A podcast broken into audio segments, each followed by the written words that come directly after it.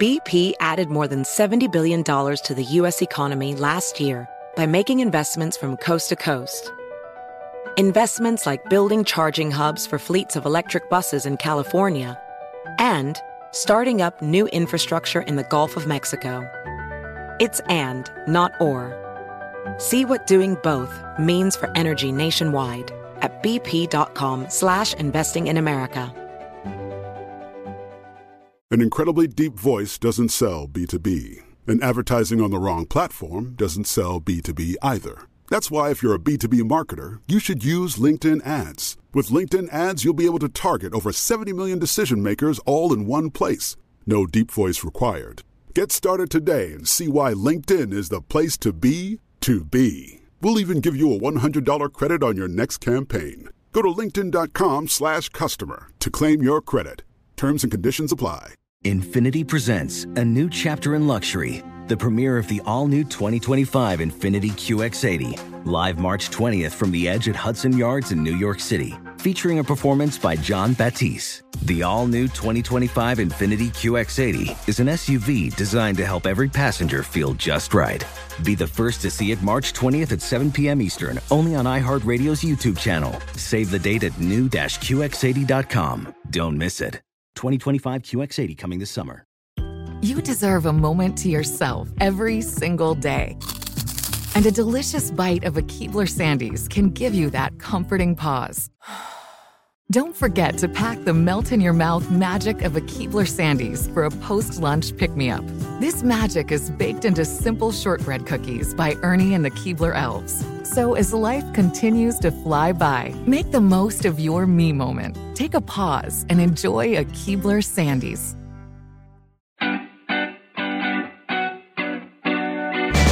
iHeartRadio presents Podversations, a weekly discussion with the biggest names and influencers in podcasting. Want to learn the secret psych up rituals Scrubs stars Zach Braff and Donald Faison use before every fake doctor's real friends taping? How Vice News parachutes into war zones to rescue journalists from life threatening situations? Or why Keegan Michael Key and Blumhouse believe 3D audio is the future of storytelling?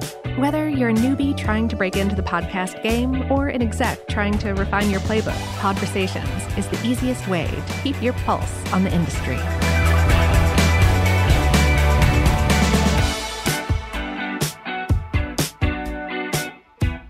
Everybody, and thank you so much for joining us for the iHeart Podcast webinar speaker series. We started these conversations, shoot, two, three, four years ago when we were all sort of moving into a new world during quarantine, during COVID. And we wanted to use the opportunity to stay connected, keep having good conversations with the creators that we partner with. And these led to some of the most interesting conversations I've had in my life with some of the creators that we start a relationship through podcasting with. Today is really no exception. First of all, David Eagleman, thank you so much for hanging out with us. Such a pleasure to be here. We were sort of half joking, all in earnest before going live on the recording about your bio. It's lengthy, it's remarkable, but I want to sort of read it in full just so folks have a sense of your background, what you bring to the table, and the scope of what we can talk about. David is a neuroscientist at Stanford University, an internationally best-selling author, a Guggenheim Fellow. He's the writer and presenter of The Brain, an Emmy nominated TV series on PBS and BBC. Eagleman's areas of research include sensory substitution,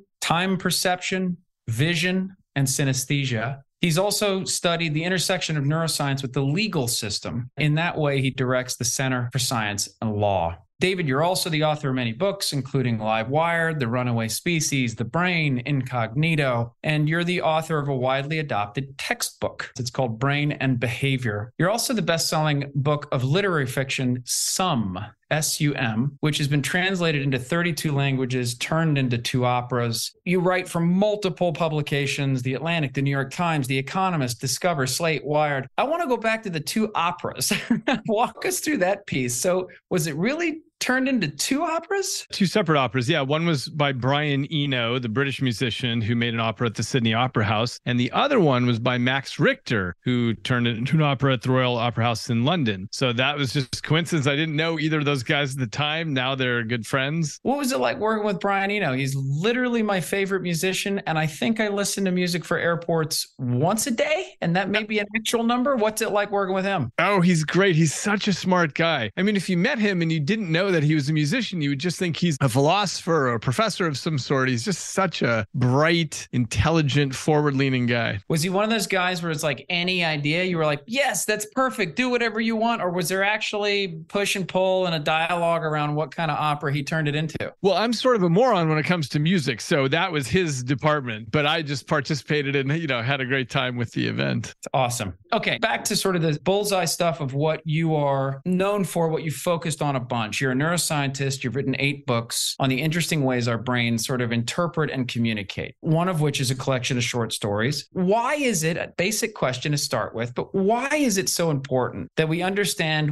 why and how our brains experience the world the way they do? Well, fundamentally, we are our brains. And so if you want to understand anything about your existence here and what this is all about, uh, you have to go to the three pound control center where it's all happening. And the reason we know that is because, you know, people get brain damage every day. We see hundreds of cases in the clinics, and even a very small amount of damage in your brain can change your reality. It changes your decision making or your risk aversion or your capacity to see colors or name animals or understand music or anything. And so, you know, if you damage a different part of your body, you don't have that same sort of thing. Maybe you're a little sad that you hurt your pinky or something, but you're not different as a person. So that's how we know that this is the densest representation of you and of who you are. And so fundamentally, I think this is where philosophy has to graduate to is neuroscience. Did you start out with that focus? Were you, I don't know, 18 in undergraduate school saying, that this is going to be it. The brain is my life. Or did you sort of evolve into it through other subjects? A little bit of both. My my father was a psychiatrist and my mother was a biology teacher. So in retrospect, it's sort of obvious how I ended up here. But when I went to university, I studied lots of science, but I majored in British and American literature, which was really my first love. And I took a lot of philosophy courses, and that's what got me interested in, you know, how could we get out of these philosophical quagmires and actually have something that approximates an answer to these questions instead of just ending each semester with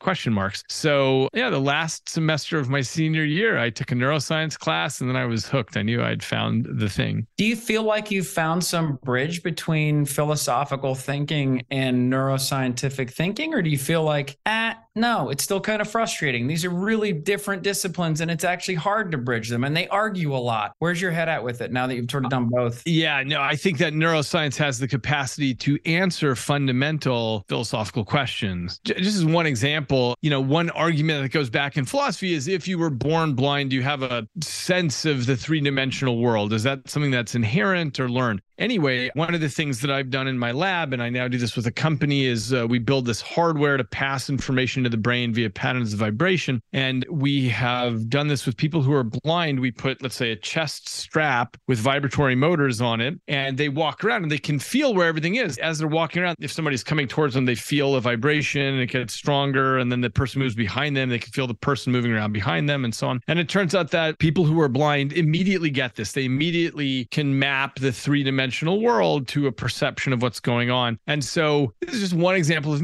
many where we're able to tackle a philosophical question and demonstrate what's going on with it. We've done lots of things in the domain of time and time perception and just generally how we perceive the world and how that's underpinned by these mechanisms in here, this three pound universe in there. And to think about these sort of very real world practical applications of what you study, it brings me to what we sort of started these conversations out of too, which is quarantine and COVID. Mm. It's a big basic question too, but does somebody like you see a massive traumatic event like that to the human race, to put it one way? Do you start going in your mind about all the different ways that this is going to change how we think and behave? Like, where does your head go? Sure. Yeah, sure. I've been studying this from the beginning of it. I mean, look, we know all the ways in which it was terrible. That list is endless. But I do actually think there's a silver lining to it, which is that the job of the brain is to construct a model of the world. So your brain is locked locked in silence and darkness and it's just trying to figure out what's going on in the world. How do I operate in the world? How do I move my body? How do I move socially and so on? And it turns out that the brain is very flexible and good at this sort of thing, except as it gets older, it says, okay, I've, I've, sort of figured it out. I've sort of seen all the patterns. I know how people behave. I know what to say and so on. And so it stops doing a lot of changing and learning because the only time the brain learns is when there's surprise. So what happened with the pandemic is we all got knocked off our hamster wheel and suddenly nothing was the same. All of our deeply held assumptions about, you know, okay, yeah, I can go to the store and get toilet paper on aisle six. That's always going to be whatever. Suddenly everything changed and the, the toilet paper was out and and the Starbucks was closed and the bank was closed. All these things that we could have never imagined happened all at once in March of 2020. And as a result, we were forced to exercise our brains in a way that we would not have had the opportunity to do otherwise. And that's actually really healthy for the brain. It's the best thing you can do for your brain is to constantly challenge it. And this, by the way, is really the best thing we know for dementias like Alzheimer's. The way to at least fight back against that is to constantly challenge your brain with novelty. So, anyway, mm. in a sense, that's what happened to all of us from the pandemic. That is fascinating. It's a very, very cool way to look at it.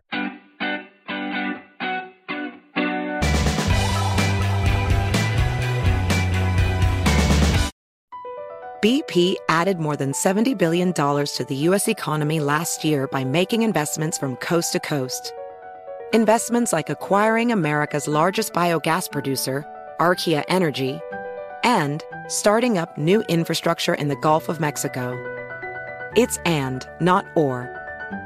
See what doing both means for energy nationwide at bp.com slash investing in America.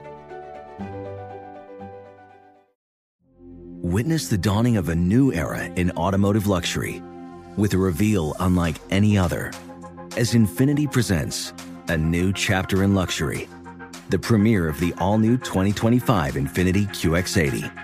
Join us March 20th live from the edge at Hudson Yards in New York City, featuring an unforgettable performance by Grammy and Academy Award winning singer, songwriter, and composer, John Batiste. The all new Infinity QX80 is unlike any luxury SUV you've ever seen.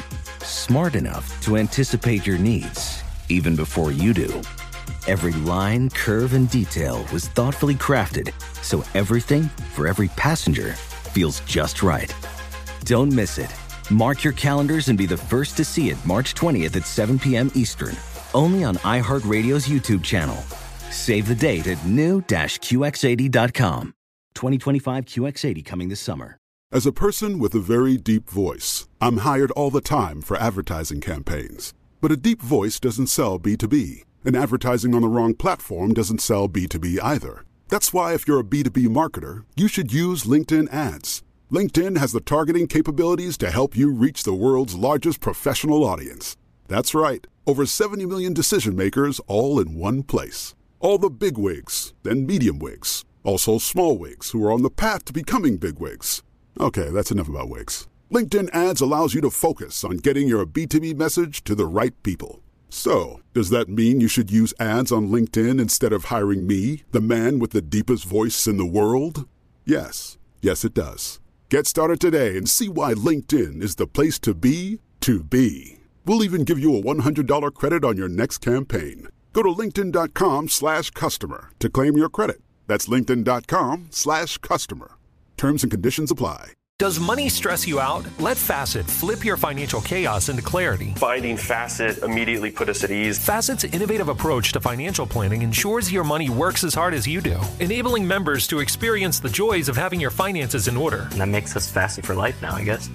Visit Facet.com, F A C E T.com to learn more. This ad is sponsored by Facet. Facet Wealth is an SEC registered investment advisor. This is not an offer to buy or sell securities, nor is it investment, legal, or tax advice. These testimonials are from current Facet members who are not compensated. All opinions are their own and not a guarantee of a similar outcome.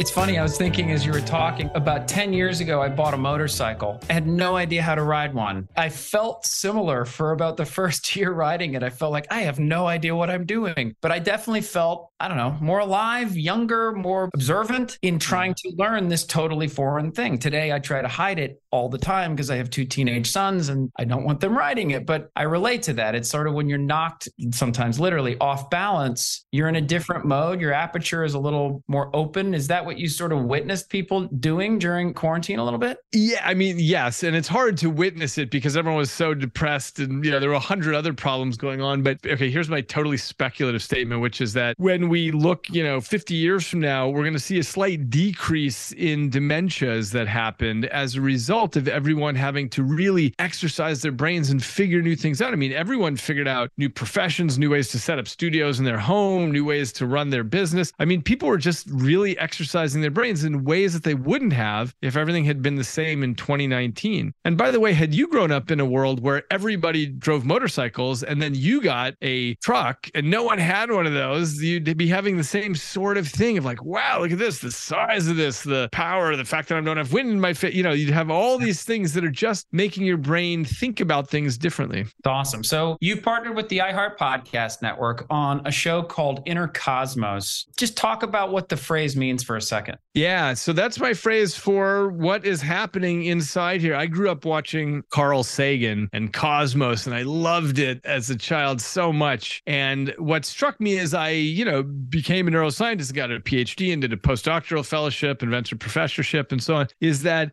what we have in here is the inner cosmos, which is really just as mysterious fundamentally as what's going on out there. And we're just starting to send, you know, little rocket probes in there to even understand the whole alien computation that's happening in there. So, to my mind, that is as exciting or possibly more exciting than what's going on in the cosmos out there because we've got this cornered. We've got this three pound you know organism cornered. So that's what the show is named after. And what it's about is i'm using sort of the the freakonomics model of of doing this where each episode is some weird question that i pose. And then i'm doing this as a monologue. And for about 40 45 minutes i unpack this weird question in three acts and i get to explore these issues that are really revealing. They shine light on what it is to be a human and to have experience and have a life and so on. So just as an example the first episode is called does time really run in slow motion when you get in a car accident? And this was based on when i was a child i had a life-threatening experience. I fell off of a, the roof of a house and everything seemed to take a long time. And i ended up collecting hundreds of reports from people who said that time time seemed to run in slow motion for them, you know, when they were in a car accident or a gunfight or something like that. And so I realized no one had ever studied this in neuroscience before. And the answer is obvious why. It's because you can't replicate this unless you stick someone in a truly life threatening situation. But I figured out how to do that and I measured this. So I won't tell you the answer. You have to listen to the episode.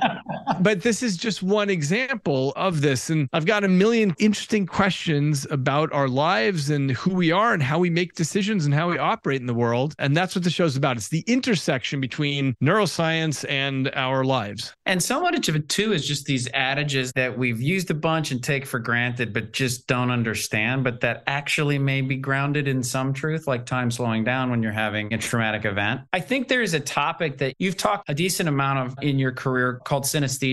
And I, I yeah. think it's sort of popularized here and there, probably pretty widely misunderstood. But to the extent that I know it, it's deeply fascinating. Just talk through that a little bit. First of all, how you got into it, how it got on your radar, but then what it is, how we misunderstand it, maybe. Yeah. So I'll tell you what synesthesia is it's a blending of the senses. So someone with synesthesia might look at letters or numbers and that triggers a color experience, or they hear a piece of music and it triggers something visual for them, or they hear something and it puts a taste in their mouth, or they taste something and puts a feeling on their fingertips. You know, it's just a blending of the senses. There are about 150 different flavors of synesthesia that my colleagues and I have documented now. The reason I got into it is not because I have synesthesia, but because I understood this is a very powerful inroad into understanding consciousness. Because synesthesia is not considered a disease or a disorder, it's just an alternative perceptual reality. So, about three to 5% of the population has synesthesia, and they're just experiencing the world differently than you are or than I am. And what that demonstrates is the way that the brain constructs reality and how that can be different from head to head.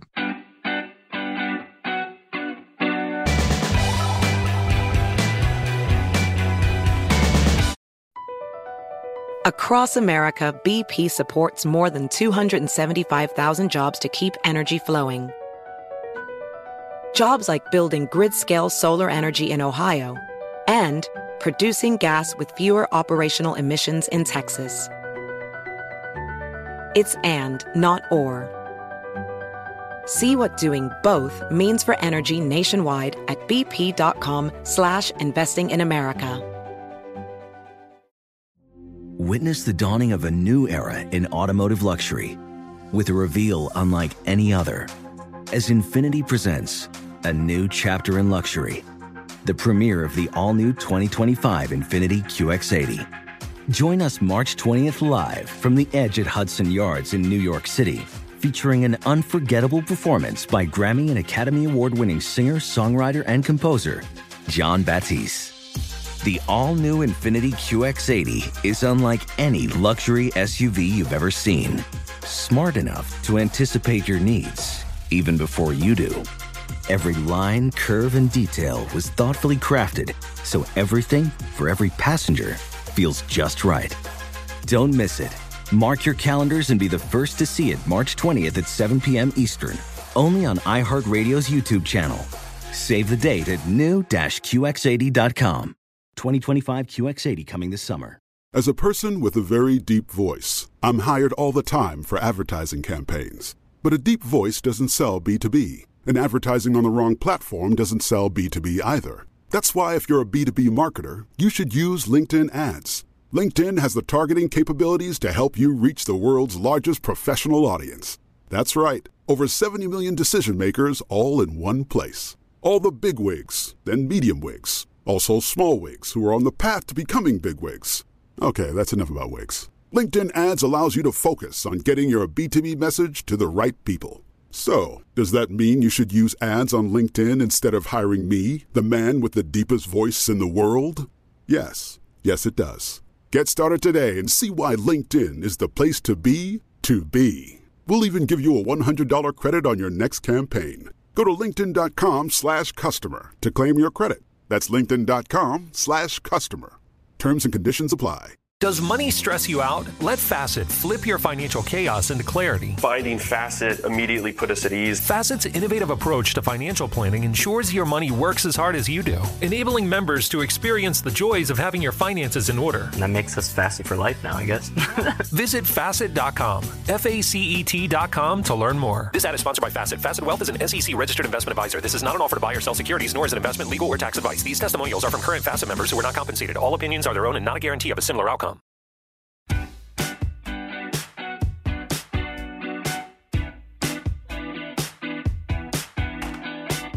Maybe loosely related to it, you did a TED talk on, broadly speaking, the idea of creating new senses for humans. Yeah. And it's an awesome TED talk. I want everybody to listen to Inner Cosmos, the podcast. They should also go watch this. But for those who haven't seen it or who might check it out later today, just give us a preview. Like, what is that idea about of new senses for humans? Yeah, I got really interested in how the brain, locked in silence and darkness, constructs any of this. For example, you know, colors don't exist in the outside world. All you have is electromagnetic radiation of different wavelengths, and your brain constructs this private subjective experience of blue or red or green or so on. And, you know, sound doesn't exist as such. It's just air compression waves that are moving around. And yet I hear a beautiful piece of music or my wife's voice or things like that. And so, anyway, this is all happening inside the inner cosmos here. And so I got really interested in this question of could you create new senses by pushing new kinds of data streams in there? So I ended up building a vest with these vibratory motors on it. I sort of referred to this before, and it captures sound. So for people who are deaf, I have the vest capture the sound and it puts patterns of vibration that represent the sound, which is, by the way, exactly what your inner ear normally does. Your inner ear captures sound and it breaks it up from high to low frequency and it ships it off to the brain in these little electrical spikes. So I'm doing the same thing through the vest, but capturing sound as patterns on the skin, which goes up the spinal cord as patterns of spikes. And it turns out it works and deaf people can come to hear that way. And it's this incredible thing. So I spun a company off of my lab called Neosensory. And in the interim, we've shrunk it down down to a wristband, which has vibratory motors on it. It's doing the same thing. And we're now on wrists all over the world. So for people who are deaf, this captures sound and replaces their ear. And what's cool is that although we actually have three different hearing products on the market, but we have 70 projects that are in development where we're trying to extend new senses in other ways. Like, can you see infrared light? Can you develop a direct perceptual experience of a light that we can't normally see, or stock market data, or satellite data, or Twitter, or, you know, flying a drone and you feel the pitch, yaw, roll orientation and heading of mm. the drone on your skin, this sort of thing. Do you sort of see out 10, 50, 100 years a different way that people think and behave based on, yes, some of the products you're making, but like, do you have this constant running thought in the background of like, guys, you have no idea what being a human is going to look and feel like in 100 years from now? Oh, I absolutely think that. And by the way, we don't know what it's going to look like either. I mean, in other words, those of us who are creating new things and so on can only speculate about what it's going to look like. But what I know for certain is that we have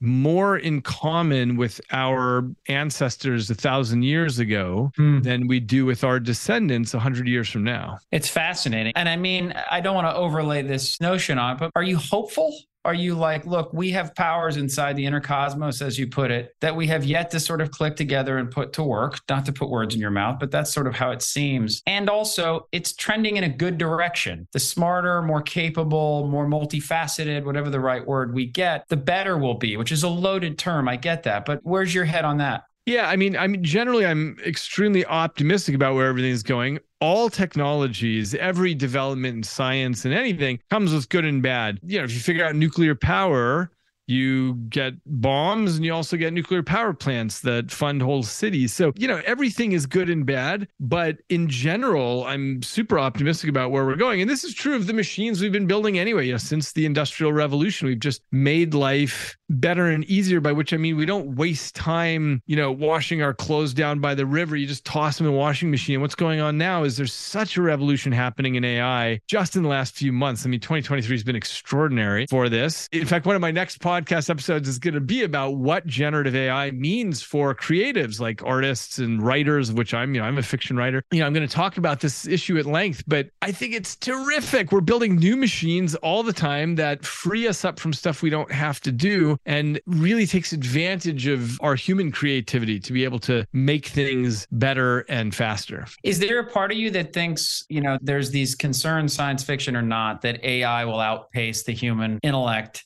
at some point? You'll have technological singularities or what have you. Is there a part of you that sort of responds to that well no i mean we understand a fraction of what the human brain is capable of to begin with? How do you sort of true those two things up yeah, well, there's two aspects to this. So one is what you said, which is absolutely correct. We haven't even scratched the surface of what we can do with the human brain. For example, this thing about building new senses, that's what I'm working on. And there's just so much to be discovered there. But the second thing is, of course, AI will outpace us, but it'll be in very narrow paths. So, for example, we have for a long time built machines that outpace our physical strength. You know, I'm fairly strong, but I can't compete with a crane or a bulldozer or something like that. And that's great. And none of us us fret about that. And it's the same thing. We will have AI that does particular tasks for us. By the way, in the way that we have it now, for example, hi, Excel spreadsheet, I want you to add these 3,000 numbers together. That's smarter than I am. It can do it in a second. I can't, it would take me a, a month to do it. Thank goodness. Thank goodness we have that. So, you know, the fact that we have AI on our phones that can tell us, hey, here's how to drive from here to there. Thank goodness I don't have to have a fold out paper map and look at everything every time. So, of course, it'll outpace us. But in the ways that we build it to, in the ways that we want it to.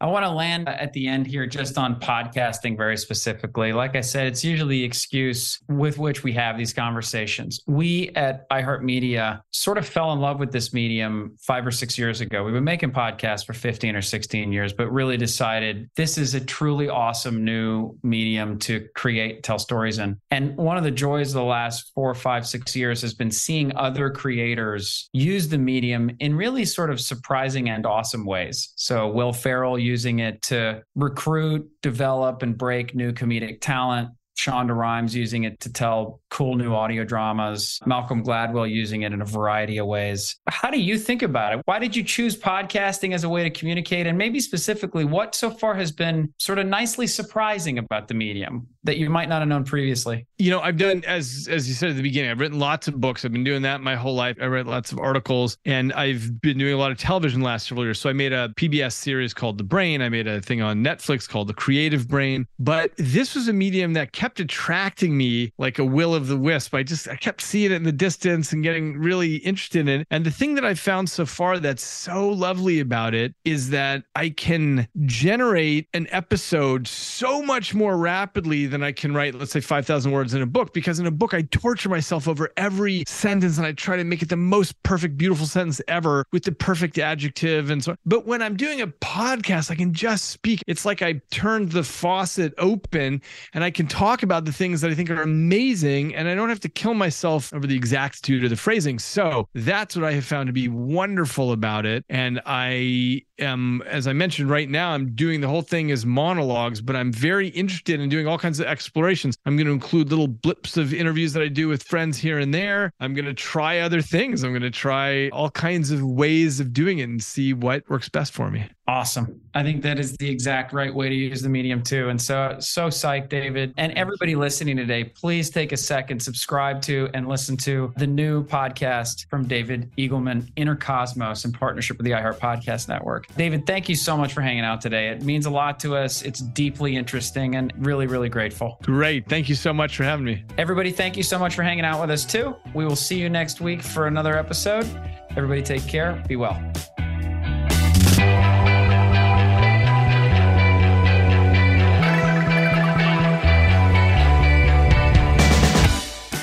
Podversations is a production of iHeartRadio. You can find more from the biggest names in podcasting on the iHeartRadio app or wherever you get your podcasts.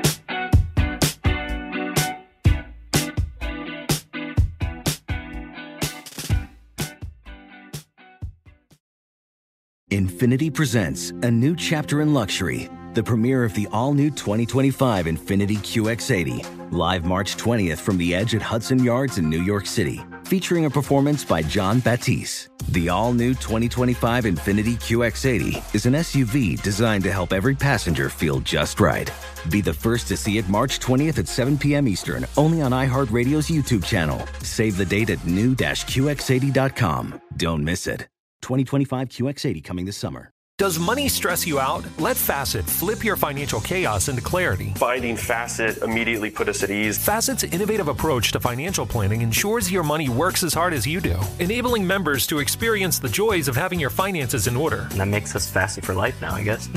Visit Facet.com, F A C E T.com to learn more. This ad is sponsored by Facet. Facet Wealth is an SEC registered investment advisor. This is not an offer to buy or sell securities, nor is it investment, legal, or tax advice. These testimonials are from current Facet members who are not compensated. All opinions are their own and not a guarantee of a similar outcome. Ready to celebrate International Women's Day? M&M's and iHeart present Women Take the Mic, sharing empowering stories of women supporting and celebrating each other. And of course, there is a smooth and creamy companion for your listening pleasure, peanut butter M&Ms, because they're just another way to help treat yourself in situations where you deserve a little added delight, like listening to your favorite podcast. So savor the deliciousness of peanut butter M&Ms and spread some positivity. From breaking glass ceilings to dominating in sports and entertainment, women truly are unstoppable.